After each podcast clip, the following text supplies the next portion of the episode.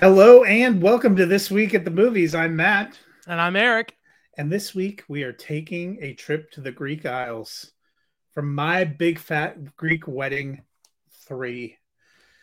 The first one came out in 2002, the second one in 2016. We will look at uh, how we feel about those movies at some point.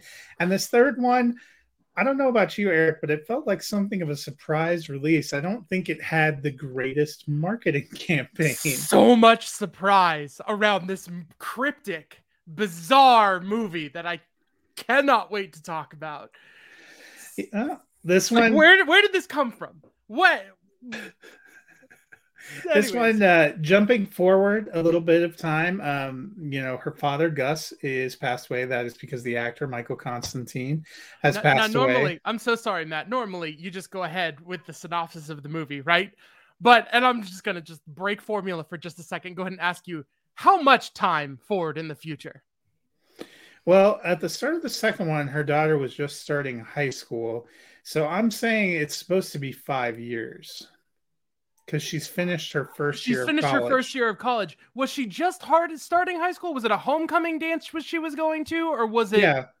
Okay, so it well, I thought prom. she was just finishing or just starting high school, but you're right. A lot of that was about what college she I was going to go to. Thought, yeah, I I think by her plot line, it's two years gap, and it's about a seven year gap by the window of 2016 to like let's say 2020 one Yeah. or two.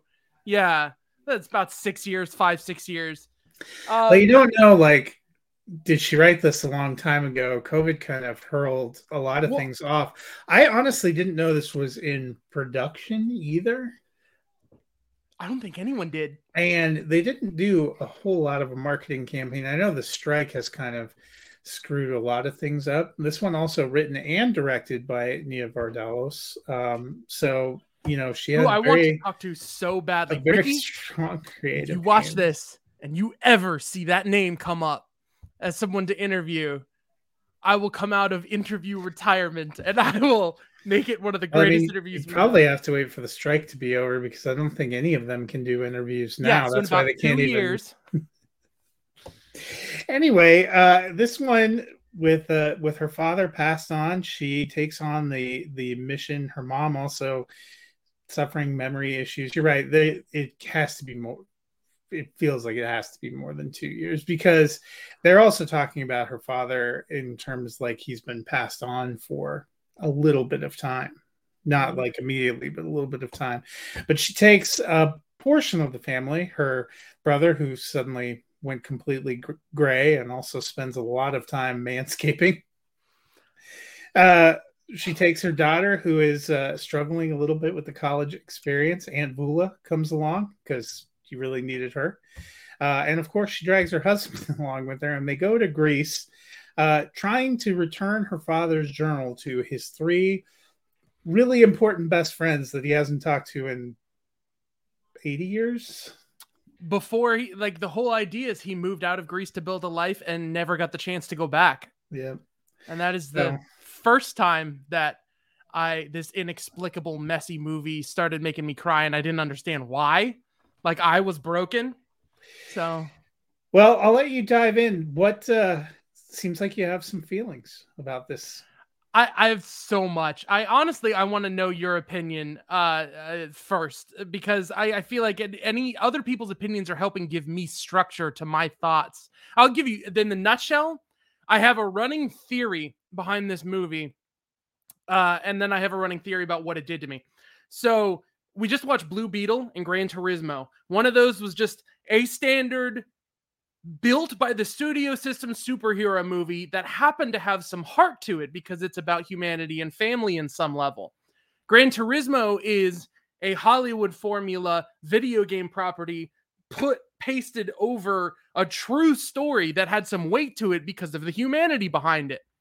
This was a movie that did not give, I'm pardon my language, a shit about film language but the humanity like bled off of off of what was happening and and i think what happened is they started making a movie and they started enjoying their time so much together making the movie that they edited this movie instead of like a Hollywood movie, like a documentary, where there are some inexplicable, like they have to have not cared about time. There's there's one scene where a lady is feeding chickens and you cut away to them shopping for two hours and come back and the lady is still feeding the same chickens. And then later, like those chickens are her, hungry. Tula and her husband are sitting on a balcony talking about how her uh, her cousin and and Joey Fatone are gonna go find the three men, and they take two barges to two different islands, and we cut back, and her and her husband the same day are sitting on the same landing and she gets a call from her cousin and like it felt to me more like in a documentary how you have stretches of interviews and time set where they've interviewed people for multiple different topics of conversation and they unfold the information they want to unfold cutting back and forth between these moments in that kind of way and that's the only sense that i could possibly start to make of it and i don't even sure that it's appropriate to make sense of it so what do you think you know, I'm I gave this one one strong thumb up. I actually enjoyed the movie quite a bit. Um, it, it, they've always had this their own sense of humor, and there were running bits. The joke I made a joke about her brother, you know, constantly manscaping, but those actually made me laugh a lot every time it came up. There's one in particular where John Corbett is sitting with Nia Vardalos on the couch and she's not looking at him and she's like, "Is he doing it?" And John Corbett's nodding his head, and she yeah. says, "Where?" And he just points to the downstairs, and so she kind of shields her eyes when she turns to talk to him. It just, you know, those little things cracked me up.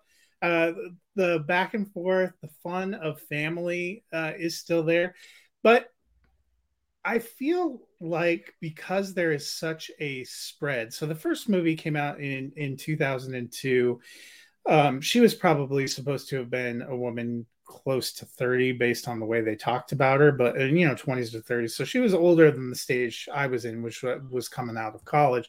But it was it was very much about, you know, finding that right person for you and and figuring out your life figuring out your career figuring out and that was something that probably resonated with me in the age bracket i was in and i remember how popular it was with a lot of people my age. It was a movie that really strongly resonated with that group. And this one, you know, now you're 21 years later and the things you're dealing with is the loss of a parent and and getting older and you know going from being the child to being like a key figure in your family wrestling with that responsibility of being head of the family or mm-hmm. all this family responsibility uh, you know a parent who is aging who is losing a piece of themselves and that and those things hit me very hard emotionally and i think it's very reflective probably of where it's the demographic it's is, happening to you right now the who were big fans of the first movie have aged along with her and you know, the second one arguably, you know, is about having a family of your own and investing in your kids, and not wanting to turn out with your parents, and that probably wasn't something I could resonate with as much, mm-hmm. Eh, which is why that one didn't didn't hit as strongly. But the first and the third, I, they hit very strongly, and I'm kind of on the fence about whether this was my favorite of the three. Yeah. Um. I, for one, I'm just gonna. I just have to admit for myself, this is a hard two thumbs up for me and it makes absolutely no sense. If if you heard someone say that they get have a two thumbs up movie, when you when you go in and you're 15 minutes into the movie and you realize you're watching like a full 10 minute screen time stretch of people just traveling from an airport to a destination. And at one point they jump in the water and then the next scene they're all dry and picking out new clothes and it just makes it just it seems very bizarre. Random sounds that are picked up on looping like just clipped in like characters talking. Nick the character just like sleeps the entire way into the village and it's a they never call attention to that joke but it's there and it made me laugh. Like i i'm, I'm just gonna tell you like it, I, to me there was a tipping point and I, you know what it, it, it starts all it, tipping point is uh funeral saying goodbye to family. And I think you're they're touching on something, and it's that there's something universal about the first movie and finding your individual identity versus your cultural identity. And then there's something about this movie about having overcome grief and loss and trauma and things that, that things that are natural losses in life. But like oh my gosh, post 2020 and 2021, people have been through so much. And I feel like they're dealing with that. It's it's this the funeral scene. And I don't want to go into too much detail about what it is, but I'll tell you that the fact that it was at night so that everything was only lit in blue and white baroque me. And I I that what it means for them to do that and the actors being able to play the campiest comedy but then seem to be straining and like really feeling either either they're phenomenal actors who are just playing campy and humorous sometimes or there's a bite of reality to the family like around that unit that makes this movie. Because the way they talk about their mother and in some ways losing her before they've lost her feels so real. And that the moment where Nick, the character Tatula, talks about who should be the head of the family and why, and and it's just it's just pieces. The movie is just pieces of footage that were put together, which is what all movies are. But the meaning is like strung out of them by a lot of later scenes that really made it earn a lot of emotional weight. And I think about like the poster, like you get a poster that's like these two covers for the third movie. Yeah, like this right here. That is that looks at face value like one of the most polished uh like photoshop sanitized images and and it's even- i mean it's so beautiful the colors and everything and I just think part of it for me, you can tell this is a group of people that genuinely seem to like each other and have fun together. And it's literally a part of the writ, right, written story that those characters pull their necks up and take care of their image and pictures. And they continued on to this movie. And so, in some ways, the poster, looking in some ways flawed, reflects the sort of nature of like like is that really a flaw or is that just what you think you've been taught flawed means by seeing so many other movies and seeing what like you know i don't know it just this did not follow any of the rules and i appreciate it so much more for that that i feel like if it tried to be more ah uh, like if they had to push a scene at the end where their mother was introduced to her son, you know what I mean? Uh, I I, I wouldn't want to see some like Hollywood music swelling written version of that. To me, it was enough and really meaningful to see him sleeping next to the family at the end, and that had so much weight to it because of what it means in their acceptance of him. And so, like, I don't know. Like it just it, I I can't wait to watch this again. And I don't know if it's going to be tweaked at all in editing, but I hope not. I hope that what we get on whatever physical media release is exactly with all of the little weird ADR lines. I'm pretty sure Joey Fatone talks at one point and it's not his voice, just overdubbed on top of him. Like, I hope all of those issues are perfectly preserved because it feels like such a like a family video. Like I, I, I just absolutely adored it, and I adore her for writing and directing and all the work that she's put into this whole franchise. And that's to me, that's a little bit of the shame of them not really having much of a marketing campaign. I hope you know people come out and go see this. They're probably banking on you know the first one was certainly a box office sensation when it when it happened. I don't remember the second one having quite as much oomph at the box office, but there was a whole lot of people that were like, "Oh, they made another one? Yeah, oh, it's already out." And well, yeah. you know, after you see it, uh, you know, I thought the trailer. I, I, had seen the trailer a couple times. I thought it looked good. I was excited to see it, and I was kind of excited by what we got. Mm-hmm. So let's pivot uh, before we get out of here and talk about the origins of the franchise. You know, which kicked off in in 2002. I remember my Big Fat Greek Wedding wasn't a huge, uh, probably box office draw when it originally opened in theaters, but it was one of those movies that built by incredible audience numbers and word of mouth back when those things were allowed to happen and your movie didn't get ganked out of the theater if it didn't pull up uh, a bunch of people uh, in the first or if it didn't pull a bunch of people in the first two weeks you know like blue beetle which opened way back on august 18th is already out of theaters because it just wasn't pulling audience we used to have space for these kind of movies. I think the last one that I remember kind of growing organically like that was actually the Jumanji sequel, which mm-hmm. nobody had, which, you know, didn't have Robin Williams and kind of went the the other way. But I remember Jumanji, Welcome to the Jungle. A lot of people were like, "Ah, it's not going to be great," and it came out about the same time as Star Wars and all these things, and all of a sudden it was the movie that could. Well, way back in 2002, that was my big fat Greek wedding. You know, I would give that one a solid thumbs up. I thought that was pretty entertaining. Um, I don't know if I needed a sequel, but we got kind of a right. sequel that had a weird had some weird storylines for her and then had some weird storylines for her parents that sort of worked but didn't totally work and of course she needed to have a wedding. I thought they managed to more organically work a wedding into the third one than they did uh, kind of shoehorning the parents wedding into the second one.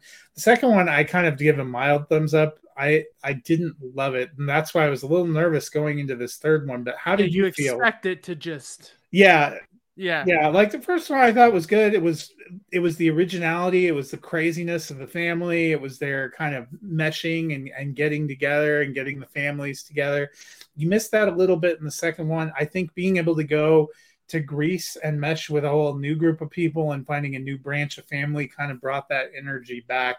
So for me, you know, the bookends are a lot stronger than than the middle leg for me. But how did you feel about the first couple of films? So um the first one, it kind of like again, there seems to be a lot of personal meaning, and this one I believe is also written by Nia Vardalos. I think they're all written by her, but I think this was the first time the first one she directed. She directed, and yeah. it's so interesting. I think that might be the reason on the third one does sort of end up becoming my favorite is because it's like her voice in on two different layers and that's i think i think in that first movie she's writing to the personal experience of like really what it means to be yourself.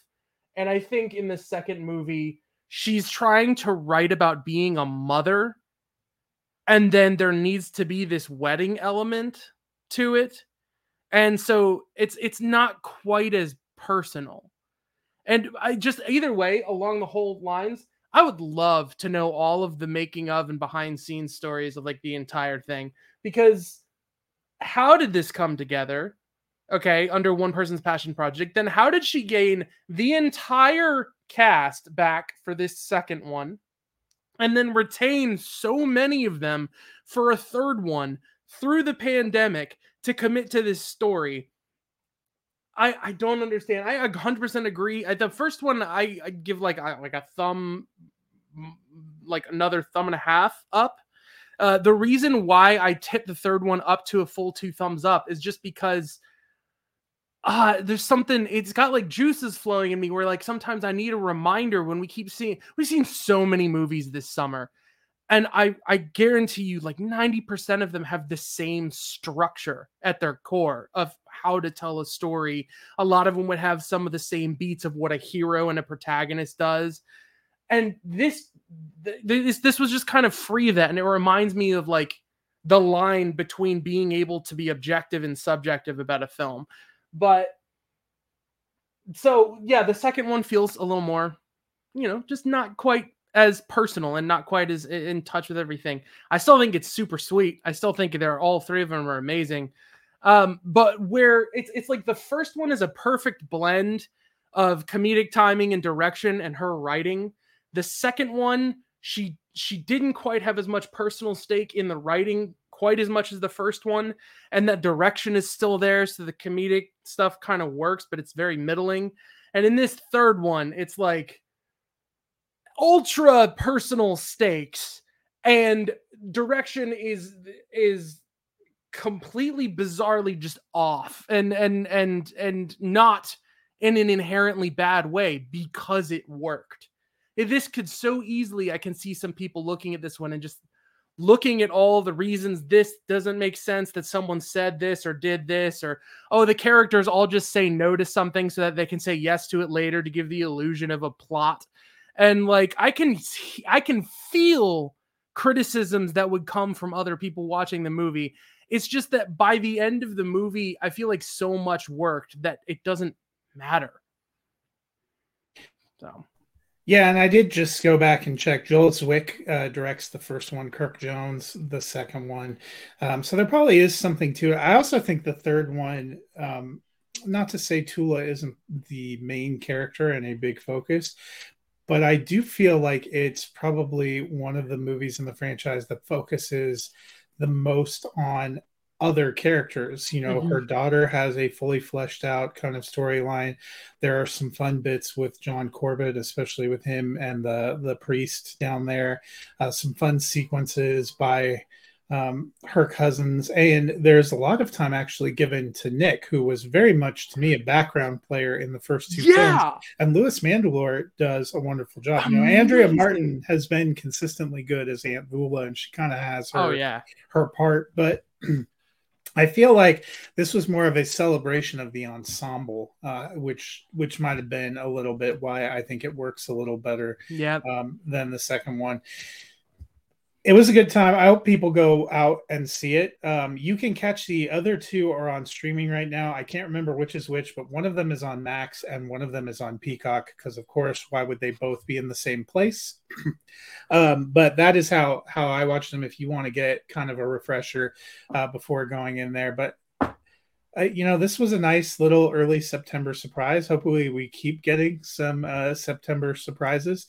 I hope we, we, get a surprise next week. I hope we get a surprise next week too. I, our friend Ricky did not care for it, but we will be getting the third big screen installment of Kenneth Branagh's passion project of him as Hercule Poirot. Um, speaking of a film franchise that sort of has been decimated a little bit by external events, uh, you know, Murder on the Orient Express, I thought was a solid remake, you know, when it came out, but Death on the Nile got the COVID treatment got bounced around a whole bunch of times. And in the meantime, one of the key important actors in it yeah. sort of screwed them, which made yeah. that whole thing kind of tough. And now a haunting in Venice, I feel like very which much like arguably has the fat, strongest cast. And very much like my big fat Greek wedding, three, it's kind of sneaking up on you, probably because they can't do any kind of promotion with the the SAG strike and the WGA strike. So I'll be curious to see how it comes. A lot of big names. You know, I like Kelly Reilly, Michelle Yeoh, who is our, our reigning Best Actress winner uh, Tina Fey, you know, who I've seen do really fun things on Only Murders in the Building in kind of that murder mystery comedy little role. And in those trailers has a great back and forth with Branagh. Uh, and you have Jamie Dornan in there. So I'm kind of excited to see that. Uh, we will see how that goes. Um, but uh, that'll be next week's movie. At least September is giving us some things uh, to look forward to. We're not getting as many things in the fall, but we are getting some interesting things. I've seen some trailers for what's coming out.